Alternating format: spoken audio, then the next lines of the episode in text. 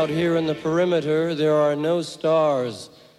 Out here, we is stoned, immaculate. Hello and welcome. This is the C86 show. I'm David Eastaugh. As you know, we love a special guest. This week it's going to be the turn of Steve Mack, who was in that petrol emotion um, from the mid 80s through to the mid 90s. They have just got a box set that's come out on Demon Records titled Every Beginning Has a Future Anthology 1984 to 1994. This is a 7 CD box set, 121 tracks including five studio albums and one live album, and lots of other bits and pieces, non album, B sides, bonus tracks, remixes, live recordings, etc. etc. And it also features a 52 page booklet. Um, which has been written by the author John Harris, who we love. Anyway, this is the interview. So, after several minutes of casual chat with Steve, we got down to that exciting subject that was the release of this incredible box set of that petrol emotion. Steve, tell us more about how this all came into being.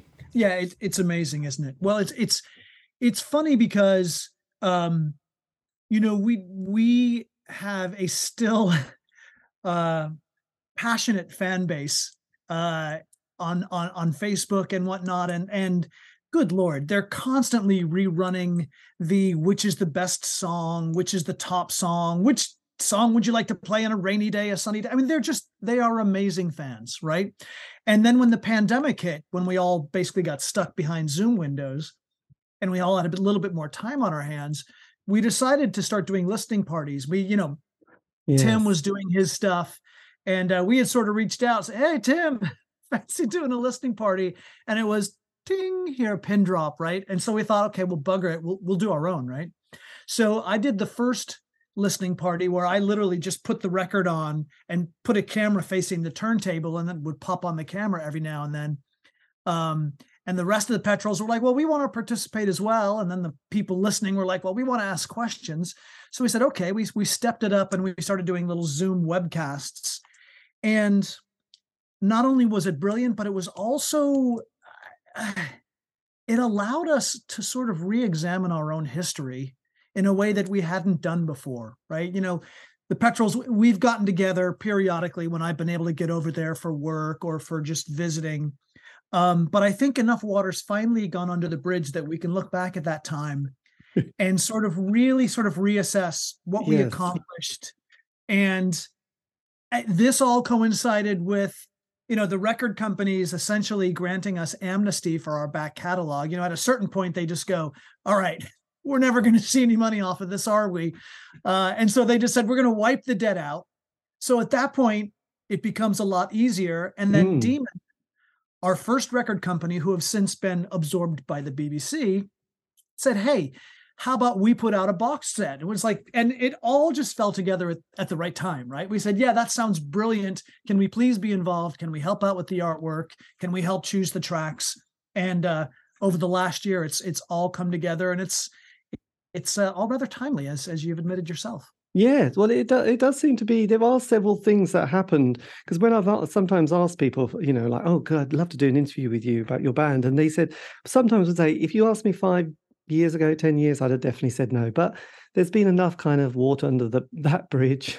there's enough processing. Actually, you know, I kind of can look back and start to feel a little bit happier about some of the things and and not so annoyed about some of the th- other things that slightly tripped us up or completely did us in. And, uh-huh. and, you know, I can let go of the fact that we never saw a penny from the all this work that we did for five or ten years. And and it's interesting in the sense that it has been a bit of a re-evaluation of that period. And and I don't think it's completely about that sort of rose tinted sunglasses and this well it is nostalgia but at the same time you know, I've kind of gone back to listen to things that I didn't hear the first time from that period and thought, God, this is a mm. really good album. Actually, this is really quite a good band. And I kind of vaguely knew them, but you know, in the 80s, you know, we had John Peel, you could read the, you know, the music papers, but you couldn't actually hear the songs, could you? So sometimes, you know, a band would come, right. you'd you'd hear about it and it would just go, and then you, you know, you'd pick up another band that you like because you know you knew them and that that was it and then you know you get to a certain age and then you have to worry about other things so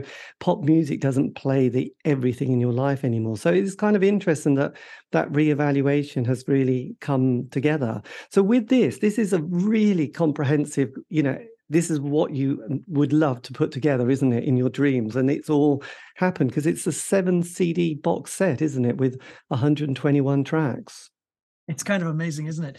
Uh, you know, in my ideal world, it would be a vinyl set um, because I'm, you know, I'm still playing records. I still shop in the local record stores. I'm I'm very fortunate that less than a mile away, I've got an absolutely fantastic record store.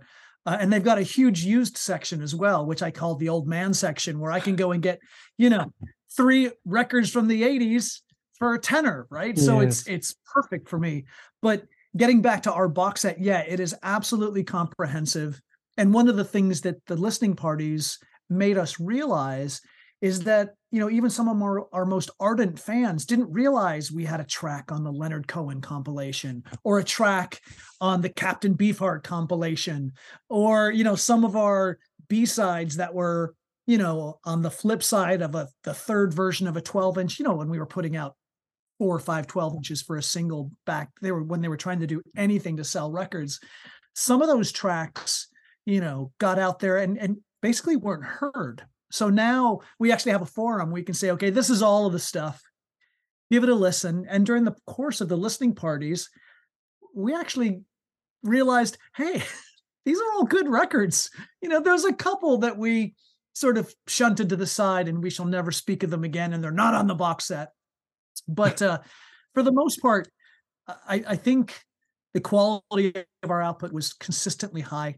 The songs still stand up the sounds for the most part there's a there's you know some of the records sound a bit 80ish bit too much drum machine on the uh, second album but you know the the songs are still there Yes, absolutely. The, the, the you know it's rocking. I mean, just curious. I mean, um, you know, I'm, I was born '64, so I'm now in my late 50s. My early musical world was the glam world of Sweet and Slade and T Rex, Gary Glitter. But luckily, David oh, yeah. Bowie was my first single and first love with Space Oddity.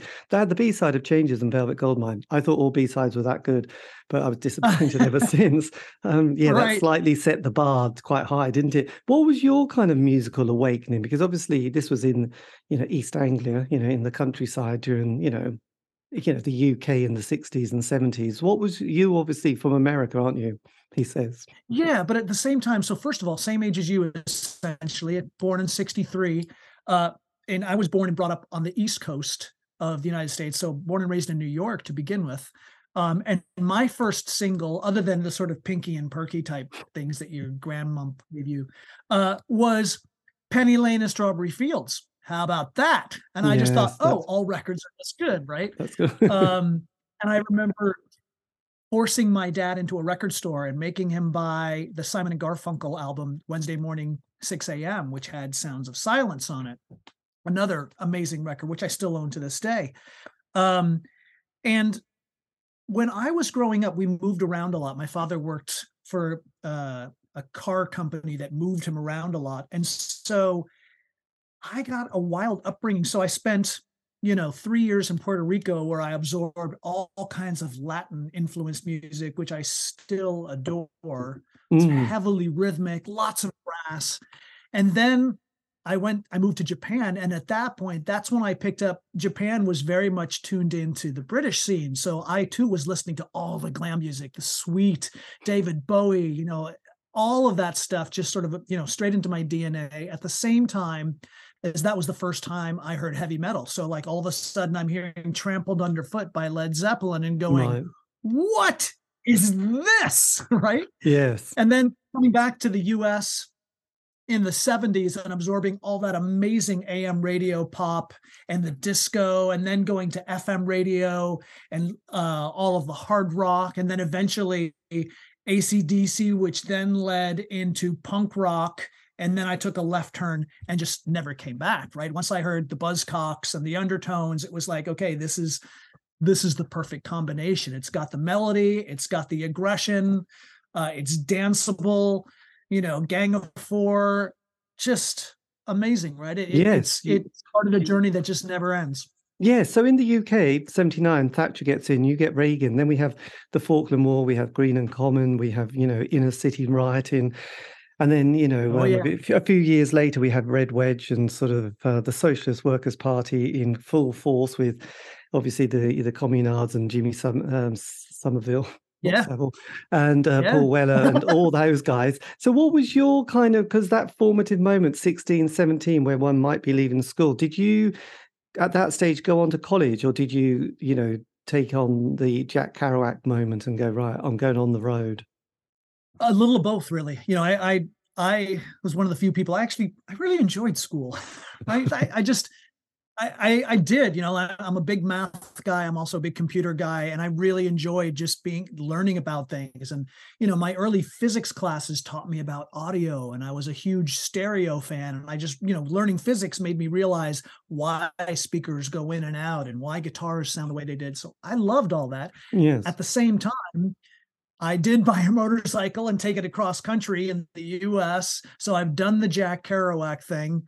Um, and when you guys were having all the Thatcher stuff, we were having all the same shit over here in the guise of Ronald Reagan. And we had the dead Kennedys, right? When I heard the Yes. dead Kennedys, it was like, this is it, right? These guys, like, it was more of that punk rock with the melody, but just these insightful political lyrics and to me that's what punk rock was about was a deliberate you know saying i am not going to do the the things that other people are doing like when we pierced our ears and went to punk shows it was a political statement back then as it was in the early days over in the uk you know now you see kids dressed up with their spiky mohawks and you know I feel like the old man waving his fist. That's not what we fought the punk rock wars for, right? Yes, You're this is supposed to true. be better than that. It's not fashion.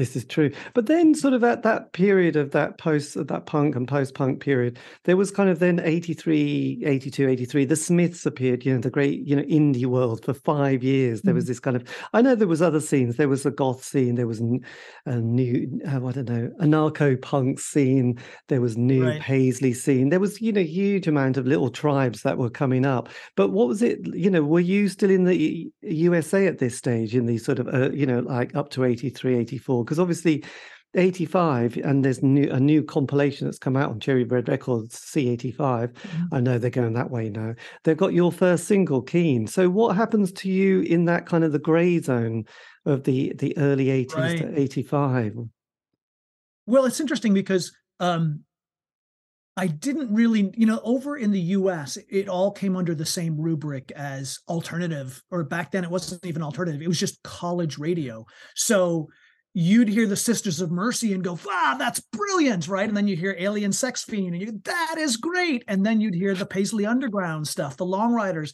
And it was just so different from what was being played on commercial radio we didn't really have any barriers over here. We all listened to all of it and thought it was great.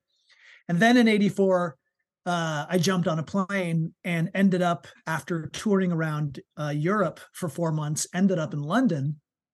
And I got to see the tribalism firsthand, which, you know, coming from Seattle, you know, people think that, you know, when grunge happened, like it was a uniform we were wearing. It wasn't. That's just how everybody dressed. It was bloody cold in Seattle. So we wore wool shirts and thermal underwear underneath our Levi's jeans because we couldn't afford new ones. They'd have holes in them. So I show up with my grunge uniform and I go to start going to clubs and I hit a goth club and everybody was goth.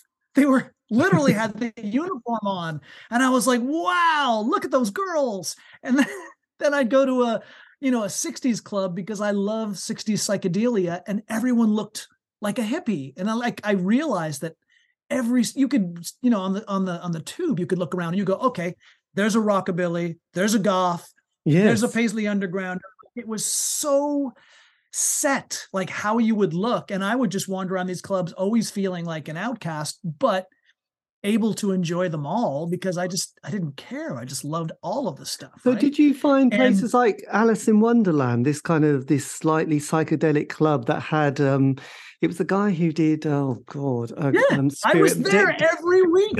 I went every monday night to Right. gossips right? And it was amazing. And then when they did um dr and the medics doctor and the medics right i was Spirit like in the Sky i know that guy he did I, I couldn't believe he put a single out and i had seen them play at a number of different things and they were actually quite a reasonable psychedelia band and then spirit in the sky hit i'm like that's not even their best song but i was super excited for them because i knew that he'd been djing every night for years, right? And I just I thought it was great that him and the, the girls dancing behind him. I'm like, I know them. Those are those pretty hippie girls Yes, there every you Monday. go.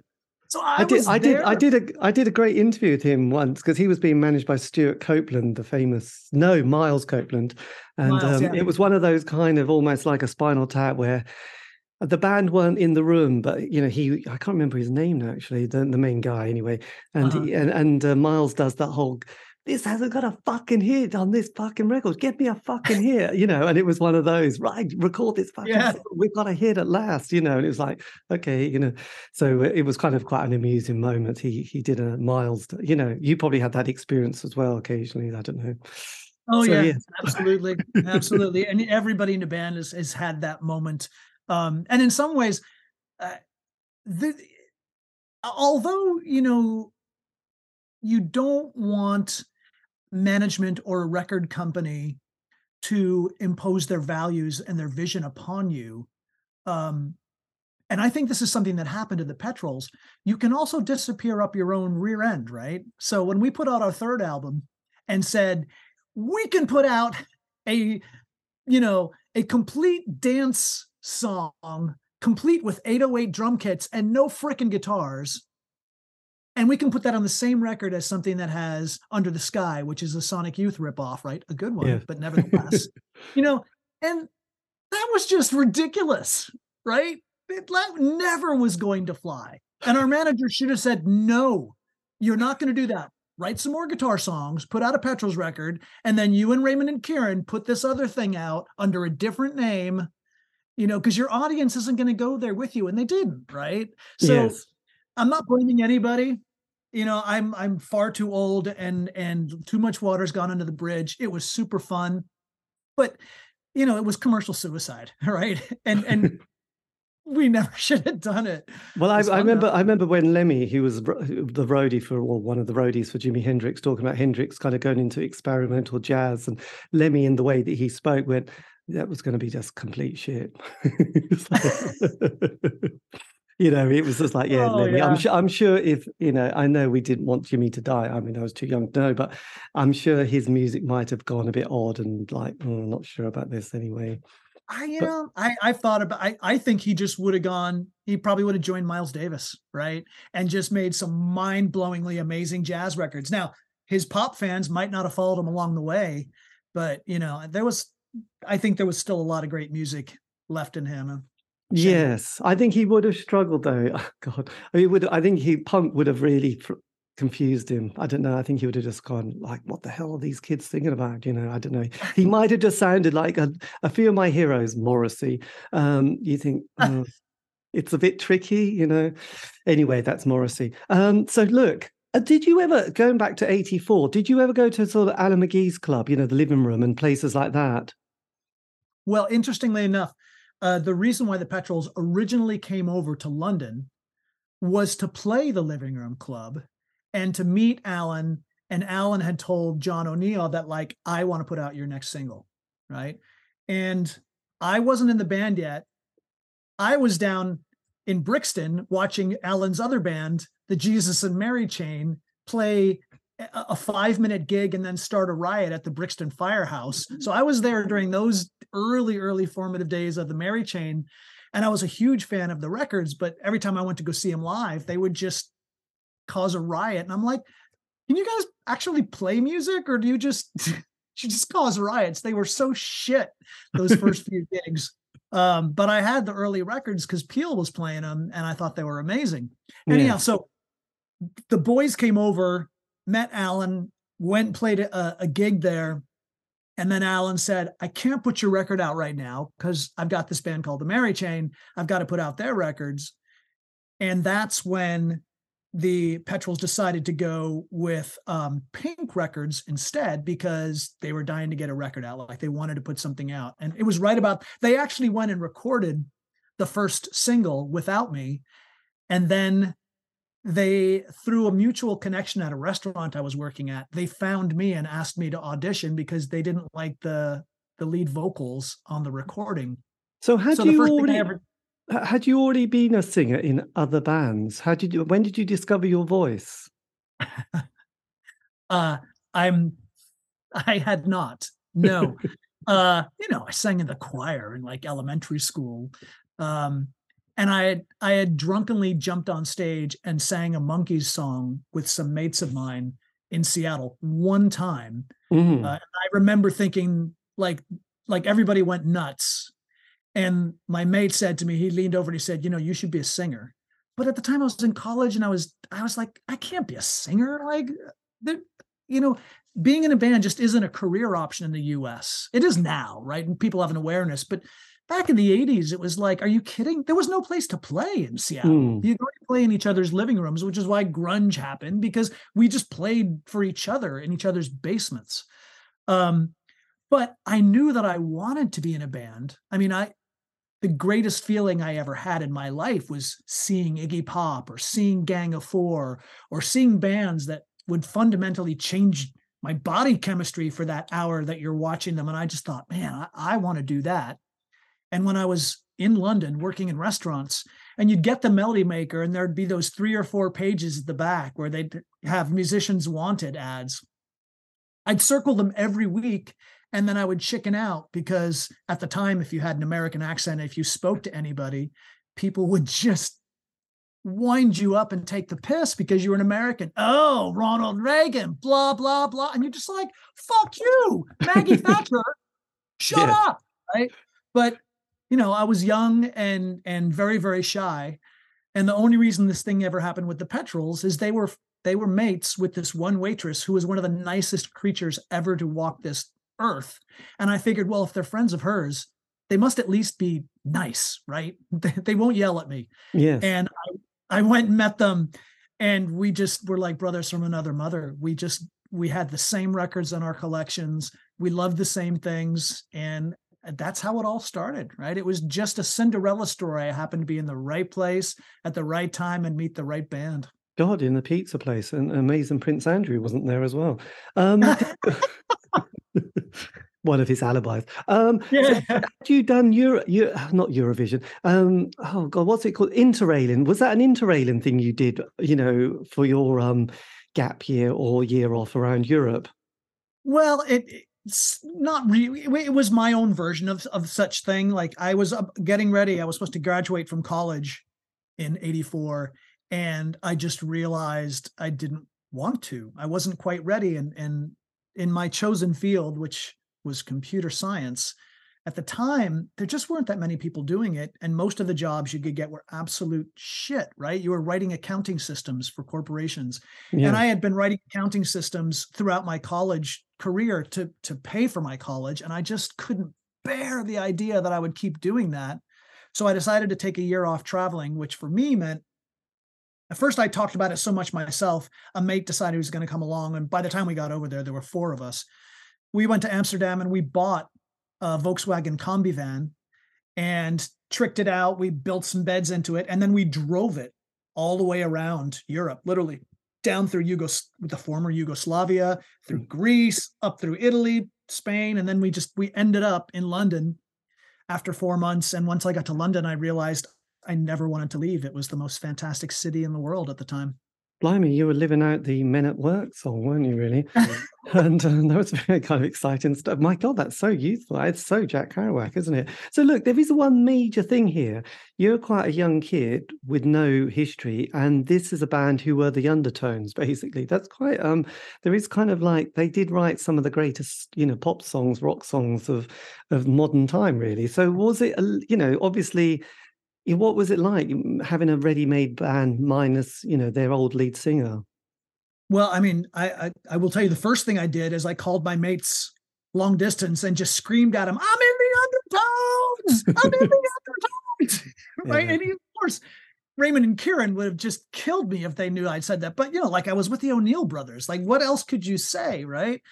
And the irony is that um I had loved the first Undertones record. I bought it and I sold it back because I couldn't bear Feargal's voice, even though I love the guitars. And then a couple of months later, I went back and bought it again because I loved the song so much. And this is no uh no slight on Feargal. I, like like g- genuinely nice guy. Met him many times over the years, and I came to love his voice for what it was. But initially, I didn't. So now I'm the new Feargal, right? And that came, it's a double edged sword. On the one hand, all of the pubs could put X undertones on the uh, on the handbill and we'd sell out right? So i didn't really have to struggle on my way up and play to rooms with five people. Like from our first gig there was a hundred people there right? And it just got bigger from there. But you know to toot my own horn a little bit i didn't suck clearly because people kept coming and more and more people kept coming. And i I kind of had to grow up in front of the audience and and learn how to sing and learn how to work an audience and do all that stuff. Um, but it certainly didn't hurt that we've got John O'Neill there cranking out amazing songs that I got to sing, right? Yes. And then and also with with Raymond's amazing lyrics on top of there. And then later on, Kieran would start writing and Damian would write. up. So like I was so fortunate to join a band that with four skilled members. And believe me, I've been in quite a few bands since then. And it's it's not quite the same when you join a band that doesn't have four great writers. So, you know, looking back, I I I was incredibly fortunate. Yes. And that first single is a bit odd, isn't it? Because had they recorded it and then there was an issue with the speed and then you had to try and put your vocals over it, which kind of created Yeah. even more work rather than just starting from scratch. Well, it was, you know, Keen is written in the key of E, right? So you just open on the guitars and you're playing EAD, right? It's and that's the key that everybody writes in because that's the key guitars come in. The problem is, is I have a high voice. And just like your hero Morrissey, my key is F sharp, which is actually two frets up. Um, and in fact, some, you know, later on, we had some guitars that were just tuned into crazy tunings in F sharp. Uh, because if we wrote anything in that, I could sing it. Um, but what we had to do because the first, because Keen was written in the key of E, is they sped up the tape a little bit to make it sound slightly pinky perky. And I sang along to that, which was fine. And we should have left it like that. But instead, what they did is then they slowed it back down to the original key. And that's why my voice sounds like this. Because when you, you when you speed up voices, it makes things sound tighter. When you slow them down, it starts to get sloppy. And that's why it doesn't quite sound like me because it isn't. It's me slowed down by a semitone or two.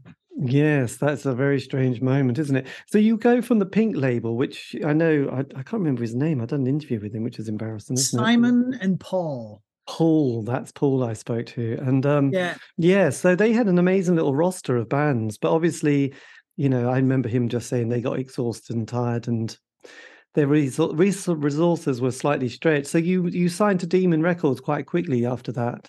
Yep. And then for the debut album, you go to the famous Rockfields, don't you? Which is kind of quite the classic place that had all those. Um, well, it's had a brilliant documentary made, but also, you know, we've had. I think it was Black Sabbath and Queen and various other bands have all been there and done it. What was it like going from America to a little farm place with some local farmers, which was quite interesting? Well, I, you know, I to be perfectly honest, I wasn't aware of the history of Rockfield other than the undertones said, "Hey, we recorded there. It was brilliant." Like, okay, great, let's go. Um, and I had heard of you know Zeppelin recording out at Headley Grange and things like that, so I I was aware of like, wow, okay, this is cool. We're going to go out into the country. We're not going to have any distractions. And quite frankly, recording in London is a pain in the ass, particularly if you're poor, like most musicians are, because you're literally having to hoof your amplifiers into the tube or God forbid a cab where you'd have to spend your entire month's dole money just to get the cab to to get your amplifier. And then at the end of the day you you, you don't leave it in the recording studio because somebody might steal it. You're like don't you guys lock the doors? I mean like it's just awful like recording in london. And plus there's every distraction in the world right? There Yes. are fantastic pubs fantastic clubs and you spend more time you know drinking than you do actually working. So the idea of getting out to the country is fantastic and i loved it because i mean it, it's you wake up in the morning you think about your songs you work on your songs 12 hours disappears in a snap and then you go to sleep and you do the next thing the next day. I mean it's the best life ever for a musician. Yes. like all you have to do is get up and and think about your songs.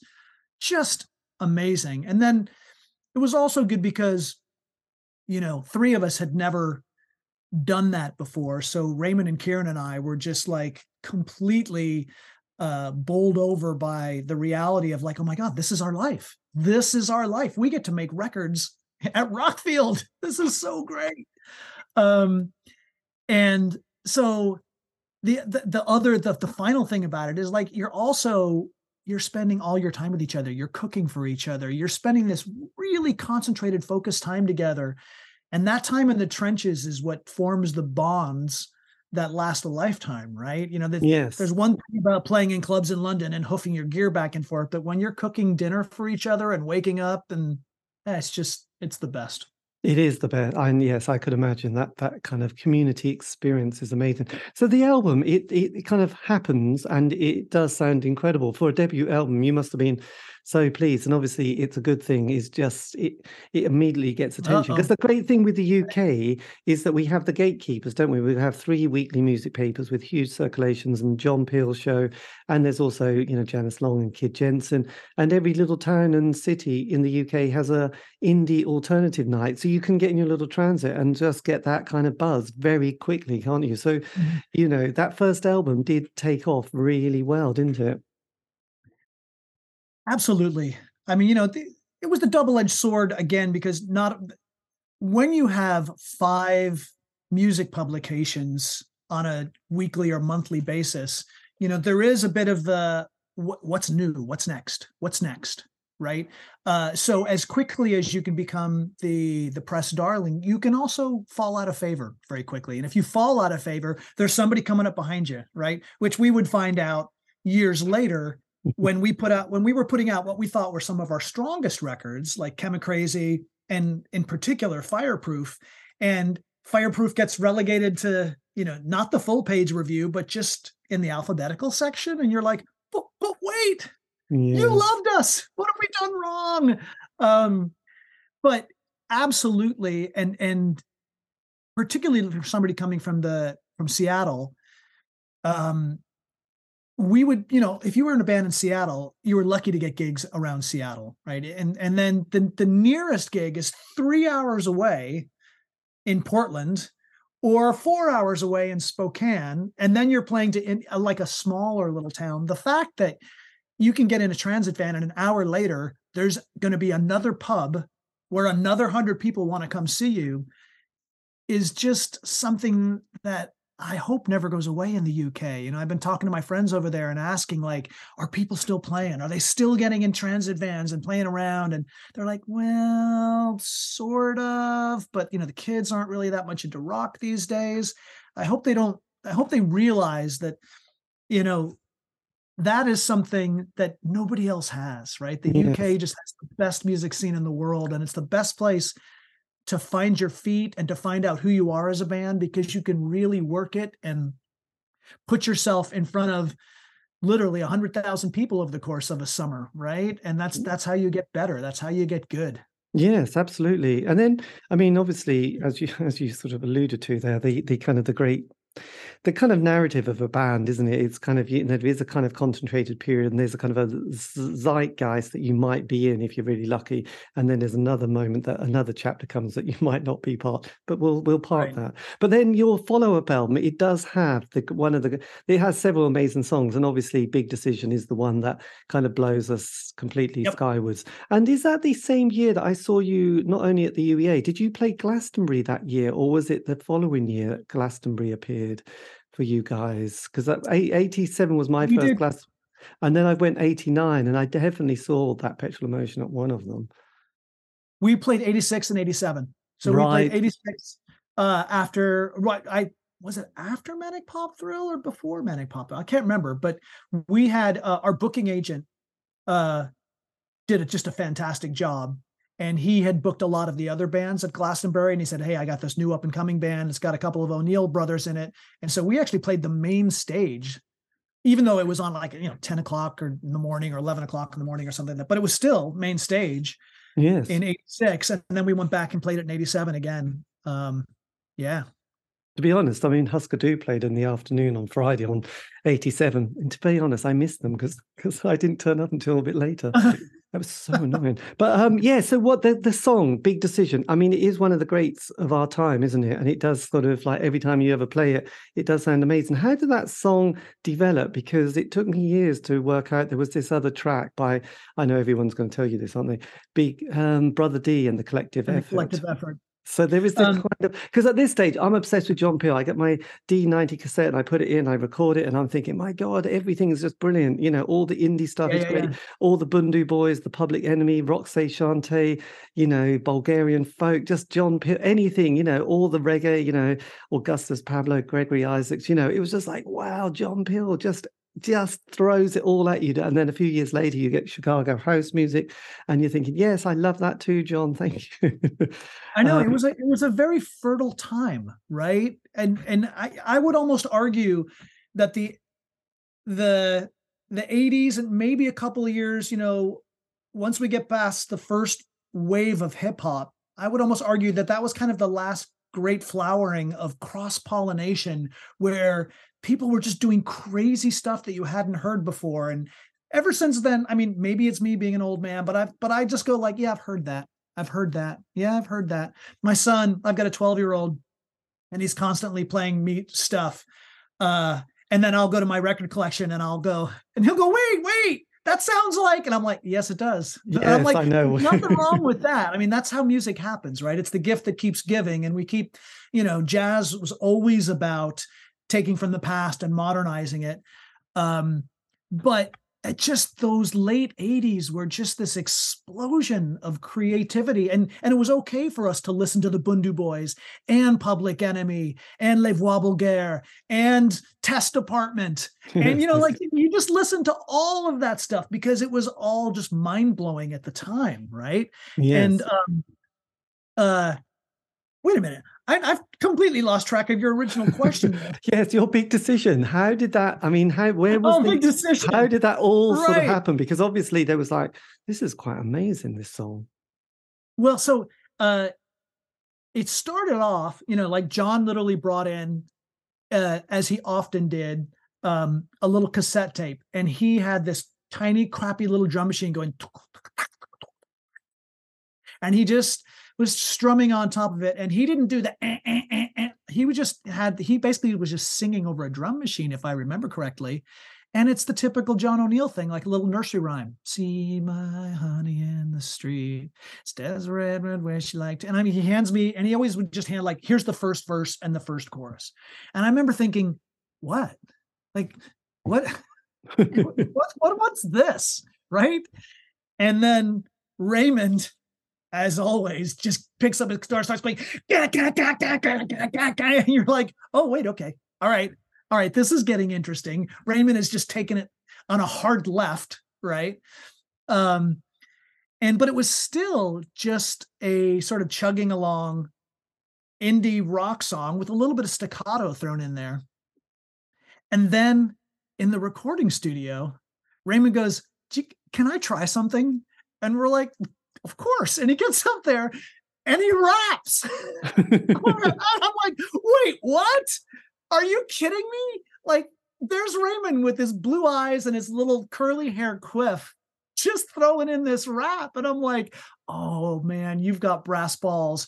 Do you, do you really think we're going to do this? And we listen to it and we're like it's really good i think we can get away with this right? And then we just started getting excited about it thinking that people are going to like lose their minds when they hear raymond rapping in this song. And of course that becomes the hook right? Is what you're going to do in this day and age you got to agitate educate organize. And where that comes from is brother d and the collective effort. And that was one of the records that raymond and john o'neill used to play in derry when they when john was completely like i'm never going to join a band again. I'm just going to sit in derry and i'm going to spin records. And he had a dj gig with raymond and another friend mickey rooney. And the three of them would take spinning records. And raymond slaps on brother d and john's like this is great.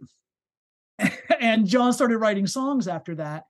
And then years later raymond cribs you know the the main uh rhyme from that yes. sticks it on big decision throws a little irish twist and the cool thing is we got to meet brother d in Washington, D.C.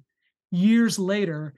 And we were kind of nervous, right? Because I, you know, he could come in and go, What the fuck, guys? Like, how dare you? Yes. Uh, even though we did credit him on the record, we said, you know, like it is from Brother D and the collective effort. He came in and he was so gracious. He was like, I am so excited for you guys. And I think it's great that you guys are continuing to push the envelope. And like it was, it was, it was what you really want a meeting like that to be. We just sat around and just shot the shit together and asked him like what other records he's been listening to. And he asked us what we've been listening to. And just, just amazing. Yes, absolutely. And then, sort of interestingly enough, kind of for me, you know, slightly simplistic on this bit, but sort of 83 to 87, the years of the Smiths. And then after that, there's this kind of, uh, you know, a lot of the indie bands kind of fall to the wayside because they've just had enough. And also Ecstasy comes along. I mean, what's that like for you as a band that suddenly there's a slightly another party going on? And then we have the dance scene and people, some bands like the Soup Dragons and Primal Scream and the Happy Mondays have made that jump. The Wolfhound and the primitives and my um, the mighty lemon drops definitely didn't. And uh, so there was this kind of and then you got the orb and 808 state and then we had a guy called gerald. So as a band and you're thinking there's definitely a new there's a new chapter starting to happen here. What's it like when you come to do your third album? Because that's there's there's a bit of a shift isn't there? Well it's funny um first of all like let's talk about drugs. Like e hits the scene and I was just like, oh my God, you guys, I did this back in college, right? And we weren't doing E, we were doing MD, MDA, not MDMA, which is a lot stronger and a lot more psychedelic. And all, all along comes E, which is this like, it's a drug for people who don't want to take drugs, right? It just it it makes you high for a couple of hours and makes you just want to hug everybody, which is I have no problem with that. I think love goes a long way and makes everybody a lot uh, easier to get along with. But you have these people going, "Oh, it's amazing. We're going to change the world." And I'm like, "No, you're just high." right? you're supposed to you're supposed to go through that when you're 18, right? And then you go, "Oh, drugs are fun, but we're not going to change the world. It's just when you need to sort of rinse out your brain and and reset yourself, right?" So, and then we had people like and and Jack, what's his name, and Sounds writing these articles about how we're going to change the world with E and the Happy Mondays. And you're like, are you serious? How did this get past the editor?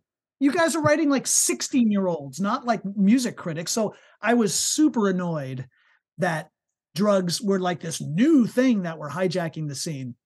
Second of all, as a long term electronic music enthusiast, like I grew up on Kraftwerk, right? And I grew up on Billy Preston and all of and Stevie Wonder and like where electronic music first started and Wendy Carlos Williams and stuff.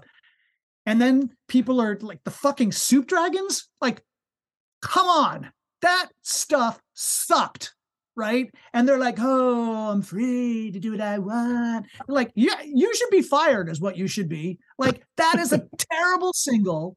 Should never have hit the charts. And so here we are, we're putting out what we think is a good record, and we've done what we think is a good combination of alternative music with dance beats and stuff behind it. And we we can't even get a glance at the charts. And you have records by the Soup Dragons charting. I like at that point we just started losing it, going, okay, we're totally out of sync here. What what what is what is going on? What is wrong? And look, Happy Mondays made some brilliant records, right? Like and and they were great live. That's the thing that everybody discounts. Like Soup Dragons couldn't perform that shit live. Neither could Primal Scream, right? They mm-hmm. they they had a big hit and they couldn't play that shit live, right? Mm-hmm. Happy Mondays always delivered live. They were an amazing band live.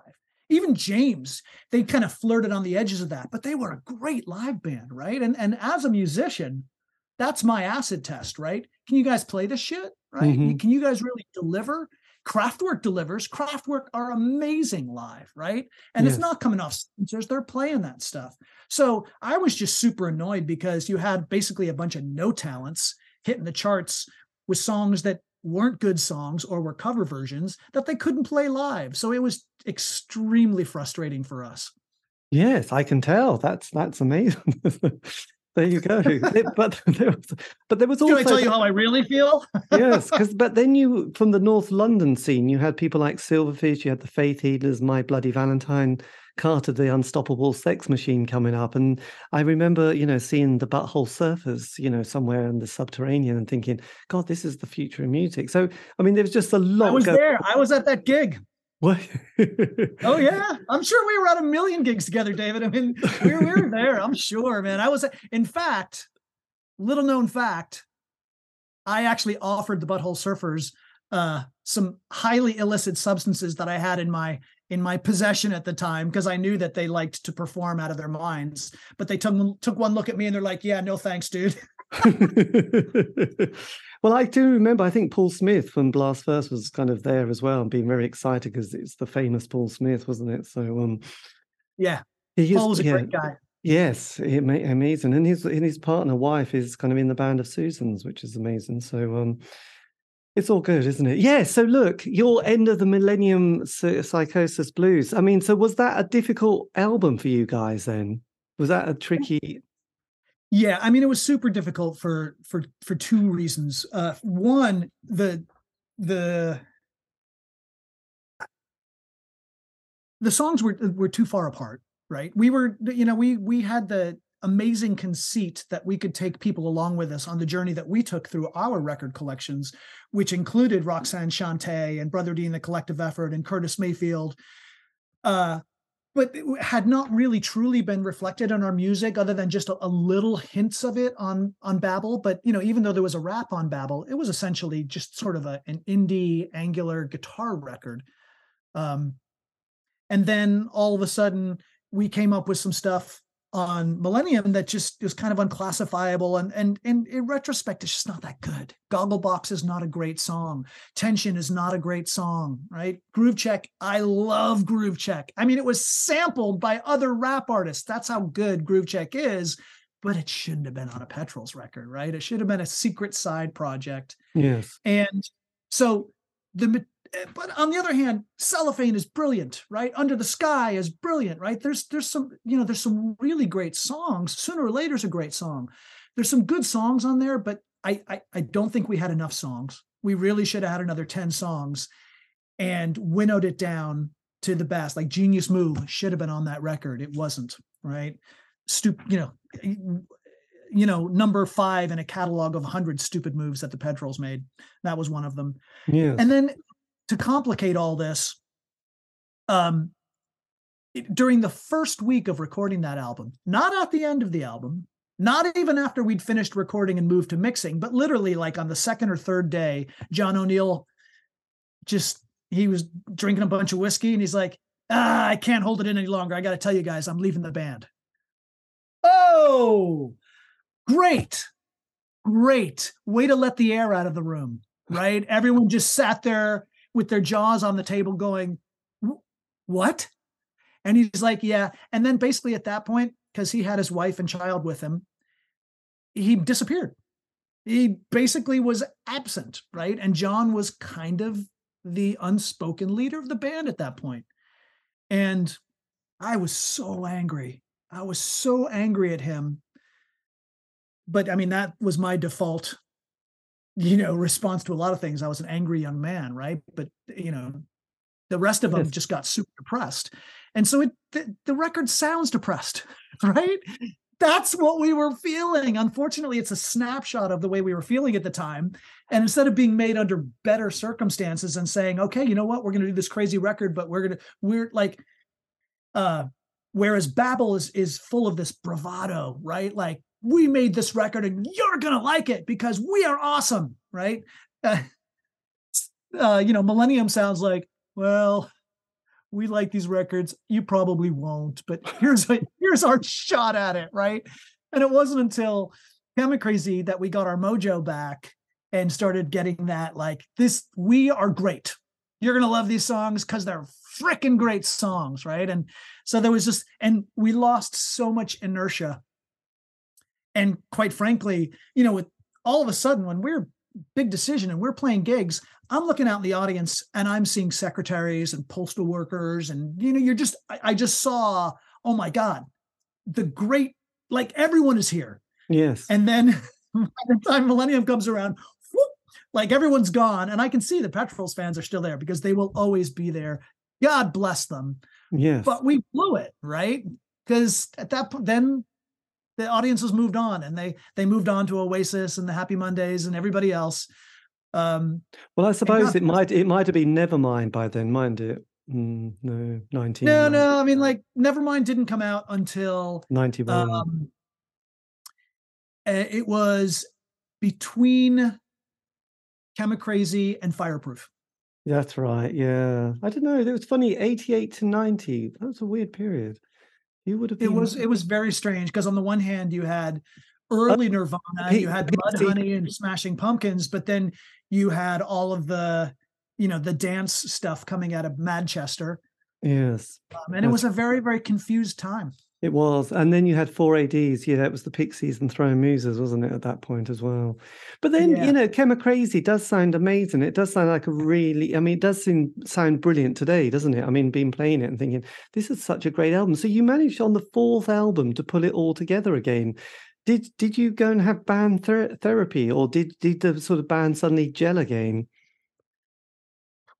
Um, I mean, you know, we uh when we swap when we brought in our new bass player John Marchini, um, he was a very a dear college friend of Raymond's, and he had this amazing uh, energy. Like he was just so happy to be in a band, right? He'd been in a band before, Cassandra Complex, and they'd had you know a, a small amount of low, a little amount of local notoriety on the continent but nothing like what the Petrols had, right? So all of a sudden he's playing to 1500 people, right? And he's like, this is brilliant, right? And so he had this infectious energy that that brought every back up. And then even more importantly, Raymond found his mojo and came up with a handful of songs. And Ciaran came up with his songs on Chemicrazy. And then, you know, we just knew that like we were onto something like that, like we just knew these are great songs right? Yes. And, and, then getting out and road testing them, particularly in the US when we were out playing clubs that that uh, had a huge amount of meaning for me. We played the 930 Club in Washington, D.C. I had spent a, a, summer in D.C. and saw Killing Joke at the 930 Club, and I couldn't believe I was on the same stage. We're playing the Metro in Chicago, where all of my favorite Chicago bands played. And, you know, we're just playing these really amazing venues and we just got excited again right? We we remembered why we were in a band and that yes. was just and you'd gone to and you'd been on virgin label this stage weren't you? So you had a big change from demon to virgin. What was that like? Because i know a few bands who didn't have a great experience with virgin and it was like a bit of a mm, nail in their coffin really. So how did you how did you find going to such a sort of a bigger label? No a different label. Well i mean there was also Polydor in between there. So with with um, first album's Demon, indie, great, right? But sort of limited is what you can do. Next album, Polydor, we were signed by the the what was it, the general manager, the you know like the head guy, but literally right after we put out Babel, he got asked to go work for Paul McCartney, and he brought us all in. He said, "Look, I'm sorry, guys, but Paul McCartney calls once in a lifetime. And we are like, no, no, no, no, you gotta go. You gotta yes. go. Take take this gig and then tell us all about it, right? But then the new manager of Polydor, that's when we got the spinal tap meeting. That's when we got the you guys need to start writing hits or you're not going to be on my label. And being the young uh angry young men that we were, we were like, fuck you, we're gonna write whatever we want to write and our manager happened to find a loophole in the contract. They hadn't sent us a signed notarized letter that said they wanted to renew their option. Right. So we were out of contract and we signed with Virgin, which seemed like a genius move. But the problem is, we had all this inertia again, the inertia, we had all this inertia built up with that record label, both in the UK and in the US we get on a plane, we go to the US, and Polydor over there is like, it was Polygram over there. And they're like, well, you're not on our label anymore. So we're yeah, see ya. And Virgin's like, well, we don't you don't have a record out on Virgin yet. So there's nothing for us to do. So even though we had a great time playing those gigs in front of the audience, like we literally didn't have any major label record support at yes. that mm-hmm. point because we didn't have any product out. And so we got caught in this like by the time the next record came out, we had lost a bunch of momentum because of that switch, you know. And there's a part of me, and you know, the, the funny thing is, the band basically who he signed to Polydor in our absence was the Wonder Stuff, who ended up doing quite well. Yeah. now ab- you can't attribute to this to anything. Like at the end of the day, the Wonder Stuff made records that people bought, and congratulations to them. People still love their records, love it. You know, I, I don't know what would have happened if we if we would have stayed on Polydor. It's it's one of those great what if questions. But I can't really complain about Virgin. They spent a ton of money on us. Yes, because you had quite quite the producer, didn't you, as well for for Chemicrazy in We had- Scott.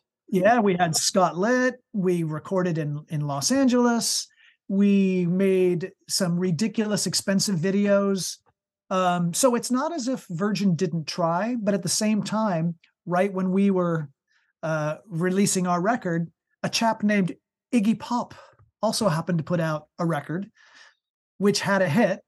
And so, where's the advertising budget going to go? It's going to go to to Iggy, right? And I'm fine with that. You know, like he needed the money. I'm good with that. But at the same time, it's like, you know, when the, the vice president of Virgin America says, You're our top priority, you think to yourself, Oh, yeah, well, we're definitely not his top priority. He just said that. He must be lying. yes, I do remember the what was that Iggy album? I seem to remember it had um blah, blah, blah. oh yes, of course, and Oh, what no, no, real no. It wasn't. It was after that. It, it was brick by brick. brick by brick, yeah, that was Yeah. quite um yes, I remember that album quite well actually. Yes, it was a good one. Yeah, so then yeah, but the sound of that album I still think is just I mean, you know, it's now 32 years ago, but it does sound fantastic. You must be pleased hearing re rediscovering it again and thinking, yeah, we we we cracked it. That was that was good. Yeah. You know, the songs on it, you know, I mean, Hey Venus sounds amazing. Sanitize sounds amazing. I mean, it all does Yeah. come together, and and it as a coherent album as well. It does sound brilliant. It, there's nothing bitty about it, is there? No, it's it's it, it's it's a great record, right? The songs speak for themselves. I I do think that Scott made it a little too clean. You know, like he cleaned the guitar sounds up a little bit too much. Um, I would have liked a little bit more of the petrols coming through, but look, that's that's not at the end of the day. Most people can't tell, right? Most people aren't going to say whether or not the guitars were too loud or too soft. They're just like, I like that song or I don't like that song, right? And at the end of the day, there was a ton of great music out at that point, right? All of a sudden, it wasn't just us. If you're looking to buy a guitar record, you know, there was all of the grunge stuff. There was Jellyfish. There were like all of these great bands. There was Oasis coming out. There's like all of these bands, and all of a sudden, it was a, it was a guitar frenzy again. Yes, Uh, absolutely. But that that leading to your last album, then, I mean, when you went to record it, did it feel like it was going to be, to quote Jim Morrison, the end? Was there that feeling within the band that um, you were just about at the the last hurdle? Well, uh, you know, the joke is um, that Raymond and, Ciaran used to quit the band so frequently. It was just like me and Damian would every year have to, you know, convince people, come on, let's go. Let's make, listen, we've already got half the songs written. What else are we going to do? What are you going to do if we're not playing France on Saturday? You know, because we used to play France almost every weekend. Um, and so when we got back together to do uh, Fireproof, and by this point we had fired John Marchini as a bass player and brought in our last bass player, Brendan. And Brendan brought a whole new level of musical achievement to the band. Like he play, he was the first bass player we had. It was actually a bass player, right? Right. Damian was the first guitar player. John Marchini was really sort of electronica guy, and he just he, he wasn't a great bass player. Whereas Brendan just came in and this bottom end just exploded, and he would turn around and face Ciaran and just lock with him. And the two of them, he would push Ciaran really hard, and then the two of them would push the rest of the band. And all of a sudden, you know, we were just this force.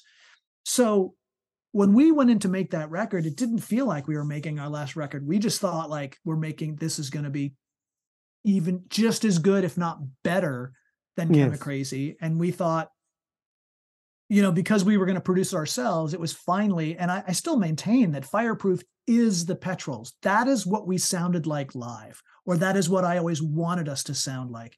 And going back and listening to live tapes and stuff, it's the closest approximation to our live sound. So I was thrilled with that record. But unfortunately, that was the record where we realized that everybody had moved on, right? It, it just, we couldn't we couldn't get a review we couldn't get gigs um you know and by that i mean yeah we could get gigs but we could just get little tiny small gigs. No one was really interested. We thought you know we'll play smaller venues to like get things going again. We'd get we'd play smaller venues and they wouldn't sell out. And then you're like oh oh geez. And you know at that point you've just cracked 30 something. And you know, it's, it's, it's laughable now, but you think I'm too old. Yeah. right? And, you know it's it's laughable in retrospect but at the time you, you know you're you're really and you're still fragile. You're this angry young man and you're just oh my god my life is over. What is going to happen? Right? But at, and the reality is if there's no money in your bank account you've got to do something right? Yes. And everybody I mean, it, at that it, point. It, was kind of interesting what you said about that because I know from talking to David Newton from my um, the Mighty Lemon Drops and also Paul from the Primitives, it was like they had that same experience. It was like we brought out the fifth or sixth album, and no one wanted to review it, and our fans didn't want to come and see us, and we were just kind of finished. It was like we were just like there was just nothing there was just no energy coming back and forth and we just were you know so that was kind of the end of the band really so you you had a very similar experience even though brit pop appears and you have these shine compilations and the band would have easily fitted in with that scene up until probably 1997 you know it's kind of strange isn't it you know like you get you know pulp who suddenly make a bit of a comeback after being around for about 10 years and yet mm-hmm. you know and some mm-hmm. bands do but you know it just it is difficult kind of holding it together you know. You don't realize this as a as a punter and as a fan what it must be like as a as a musician and in a band trying to think my god we've been we've gone up in the venue world and now we're going slightly down again. That's yeah that, i mean we've we've long since agreed that really what we should have done is we just should have taken a sabbatical right? We should have taken a year off um, during that year off Ciaran and everybody would have just been brimming full of songs and optimism and you know fine go and and more importantly take a year off and go work and then realize wow this really sucks. We should go back to being poor musicians because anything's better than work right? Yeah um and it's funny because when i moved back to seattle as when all the London bands would come through, they'd all come stay with me, or I'd go to their gigs or whatever. So you know, like the Tindersticks and uh, all of those bands, like you know, good mates, and they would all be like towards the end of their tour, and they're like, "Oh, thinking about packing it in," and I would just go, "Don't, right? Do not." I said because then you're going to be just like me, and I tell you, this this is not fun being on the other side of it. Now I had a I I started another band when I was out here, and um you know, we put a record out, but again, it was more of the same. Like nobody really wanted to hear it. It's a great record though. Um, so had we have taken a sabbatical, I think we could, you know, we had records in us. Raymond and Ciaran are still writing, right? I am yes. still writing. We're all still writing. Damian just put out a new record the other day. Somebody said, Have you heard Damian's new record? He, he didn't bother to tell me that he put out a new record. So look, there's plenty of music in us. And I think we could have stayed together and we should have. We should have just taken the los lobos approach right? Just like hey, hey it might take 10 albums but we're good and eventually enough people are going to figure it out and particularly in europe where we would go play festivals yeah and we had a really really strong following over in europe and it's a brilliant place to play. It's not like the princess leicester and charlotte where or princess charlotte and leicester That's where right. you get a can of nasty chili and that was your rider you know, you go to Europe and you get treated like royalty. They're like, thank you for producing to us. And like, I, I wish we had done that, but uh, you know, hindsight's 2020 and yeah uh, absolutely i mean it is kind of boggling because i saw the david bowie film this year moon age daydream and obviously i've always been a bit obsessed with him and sort of curious about his life the 60s which were a bit odd and then his 70s work of like doing one album a year you know, uh-huh. for that whole decade, producing a couple of albums with Iggy and Lou Reed, doing lots of tours, doing a couple of films, and you're thinking, my God, I'm relocated and got married and uh-huh. then got divorced, and you're thinking, you packed a lot in, but then you know managed to hold his nerve during that late '80s where the music wasn't that amazing, and then sort right. of to his little bit of a level in the '90s and on, and and yeah but I, you know it must be very difficult as a creative artist and dealing with one's own emotions and the dynamicness of a band of how do you navigate those kind of moments where people go no we don't really care about this new album but perhaps then you know down the line we might be interested. It is it is bizarrely difficult isn't it? That is the thing. Well and i mean that's why you see so many people going solo right? Because uh navigating uh your own ups and downs is difficult enough as a musician. Trying to thread that through five very, very strong personalities like the Petrols were is almost impossible, right? And then it's at that point, it's not just the personalities, it's the personalities and their wives and their children, and people's allegiances are split so many different ways. It's a lot different if you can just be like David Bowie and go, Well, I'll just put out another record. I'll throw a band together. And, and that yeah. also was helped him resuscitate his career, right? Because every time he'd bring in some fresh blood, right? Okay, you know, let's I Carlos Alomar, always brilliant, but let's bring in a different drummer, let's bring in a different bass player, let's bring in a different lead guitarist. And every time he'd put a new twist into that, you know, and when you're a band of five people, you don't you can't do that, right? You just have to figure out how do we make something new with what we've got. And it's it's just it's difficult. Yeah. Did it take you a while to then find your musical moment again after the Petrols? Because I know you did a song or band called Stag, didn't you? But that's quite is that quite recent, that particular combo? That's that's been the last 10 years. So right. we've been doing that for the last 10 years. But literally when I got back, the minute I got back to Seattle, I started songwriting uh, with a partner over here, and we put out an album under the name Anodyne. Yes. Uh, but there was already an anodyne in the UK or Ireland or something. So when the album came out over there, it was under the name Marfalites. But, you know, I sort of had to do that to sort of self heal. Uh, because I, to be honest, I thought when the Petrols broke up, someone would just ask me to join their band, right? I thought, like, I'm awesome, right? Somebody's going to want me as their lead singer, and nobody did. And so then not only did they not like the Petrols, now they don't even like me. And I'm like, oh my God. Yeah. So I went back to the, the US and a friend, his band had just broken up. He was in a band called Hammerbox, who had their moment in the grunge explosion. And the two of us started writing songs. And then I found my voice again. Like yes. it was, and I was playing guitar. So I got to play guitar, I got to sing. And, you know, we played up and down the West Coast. We did uh, South by Southwest. We did the whole sort of you know, American indie band thing. And it made me realize and appreciate again, you know, how much easier it was in Europe, right? Where you an hour away and you're you're in an interesting place to play. And it might even be just on the other side of London, yeah. where the US, that next gig Brighton. is five hours away and it costs you $150 to get there. So if you're not making at least that, you know, you're losing. Yeah, well, uh, I did have a few embarrassing eh, conversations with Americans who, you know, said things like, "Oh yeah, we drove seven hours to this place to go and see the Clash," and I thought, "Oh my god, I didn't even bother going to see a band because it was like thirty minutes away." I, I, thought, you know, it's really bad. You know, it's like, yeah, we spent a whole day driving to see the Clash, and it's like, yeah, yeah, yeah. There you go. That's hard. But one thing I did notice doing a lot of ba- uh, interviews with American bands and like K Records is that there's a lot more fluidity with lineups. You know, people just go, "Oh yeah, we're in this band. We do this project. We do this couple of albums, and then we all shuffle around because he leaves or she goes, and then they form another band, and then we form another band." Is that is that the impression that I get, which is not quite right, or is it the case that actually in America people do like to just go right? Let's get together. Let's do that. Oh, you're going to be leaving now. Bye. Well, we'll get another band. It just you know, it's just kind of curious, and I'm kind of interested in that kind of world because it doesn't have that vibe in the UK so much. Yeah, I, I, I there are certain collectives, you know, like the Elephant Six Collective, where they all play on each other's records, but I think that's pretty unique, right? I think for the most part, you know, people get together. Now, it also d- depends on level of success, right? So if you've got a band together and you're doing really well, then you're going to go on the road together and you're going to tour that album. Uh, but certainly like what I do right now in the U in Seattle is I play with Stag, but I get invited on stage with other bands all the time, but it's just because it's a little local thing and we do it because it's just our passion, right? It's not Yeah. about we're not trying living off this.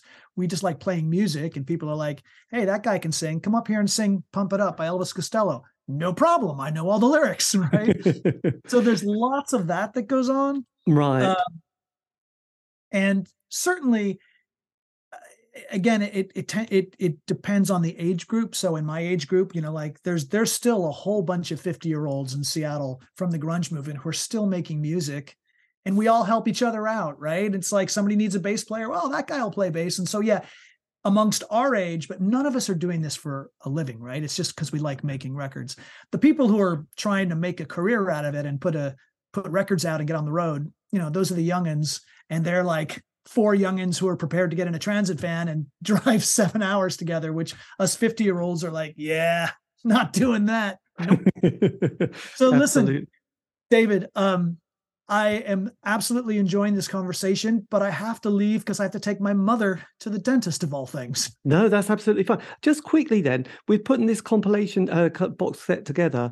Did the did the band kind of all come together, not uh, f- physically but uh, uh, virtually? Did you all sort of just kind of work together slightly for sort of a period of time to do this? It, it wasn't that. I mean, we'd all we'd done all the listening parties, and so we had literally just gone through the entirety of our catalog, including a listening party that was called B sides and rarities, right? Right. So we had played through everything, and and it gave us. I mean, it was amazing because you know everybody got to be a fly on the wall, while the four of us, because John O'Neill didn't participate, John Marchini didn't participate, and Brendan didn't participate, even though they all were invited. So it just ended up the four of us. And all of our fans got to just sort of sit there and listen while we listened to records, went, Oh, that's not very good. And the four of us would argue about what we should have done. And then we go, like, well, remember when you played that bit? Oh, I didn't like that. And so it was kind of like therapy and right out in front of everybody. But we had literally just gone through our entire catalog and we knew what we wanted to be on this, right? We're like, okay. And and then we, you know, the emails went about. There was a couple of phone calls. Um uh Raymond said, Hey, I'll take the lead on the artwork. And you know, I'm so far away over here in Seattle. I'm like, I totally trust you. Send me the PDF when you're done. Uh, so I can just make sure that, you know, everything is spelled correctly. And Damian and I worked on the or Raymond and I worked on the credits together to make sure everybody was credited on the right songs. And so it was definitely collaborative.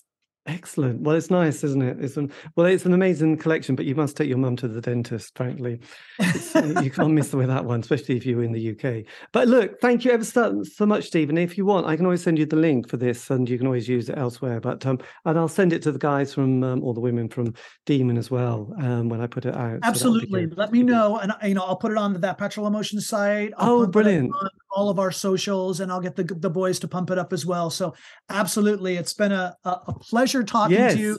I cannot good. believe that we were probably at the same Butthole Surfer show. I know that was excellent, wasn't it? Yes, I know that was quite. A, it was a summer's evening. I seem to remember. It was a nice day, and Libby. Oh, yeah. It was an amazing gig. Anyway, look, you must have a go. Uh, must go and do your um, dentist. Do your bit, good Brilliant. bit for the day. Take care. Thanks a lot, Steve. Take care. Okay, take care. Cheers. Thanks, Bye bye. And that was me in conversation with Steve Mack, just in case you hadn't noticed. Ah, um, a massive thank you. And also, just to say, the uh, box set is out, Demon Records, uh, the anthology 84 to 94. It's amazing and uh, it's worth discovering those tracks and albums you may have missed the first time. So, this has been the C86 show. Um, you can contact me on Facebook, Twitter, Instagram, just do C86 show and you'll find it. And um, also, these have all been archived. Aren't you lucky? So, you can find those on Spotify. Podbean and um, iTunes. Who could forget? Anyway, have a great week. Stay safe.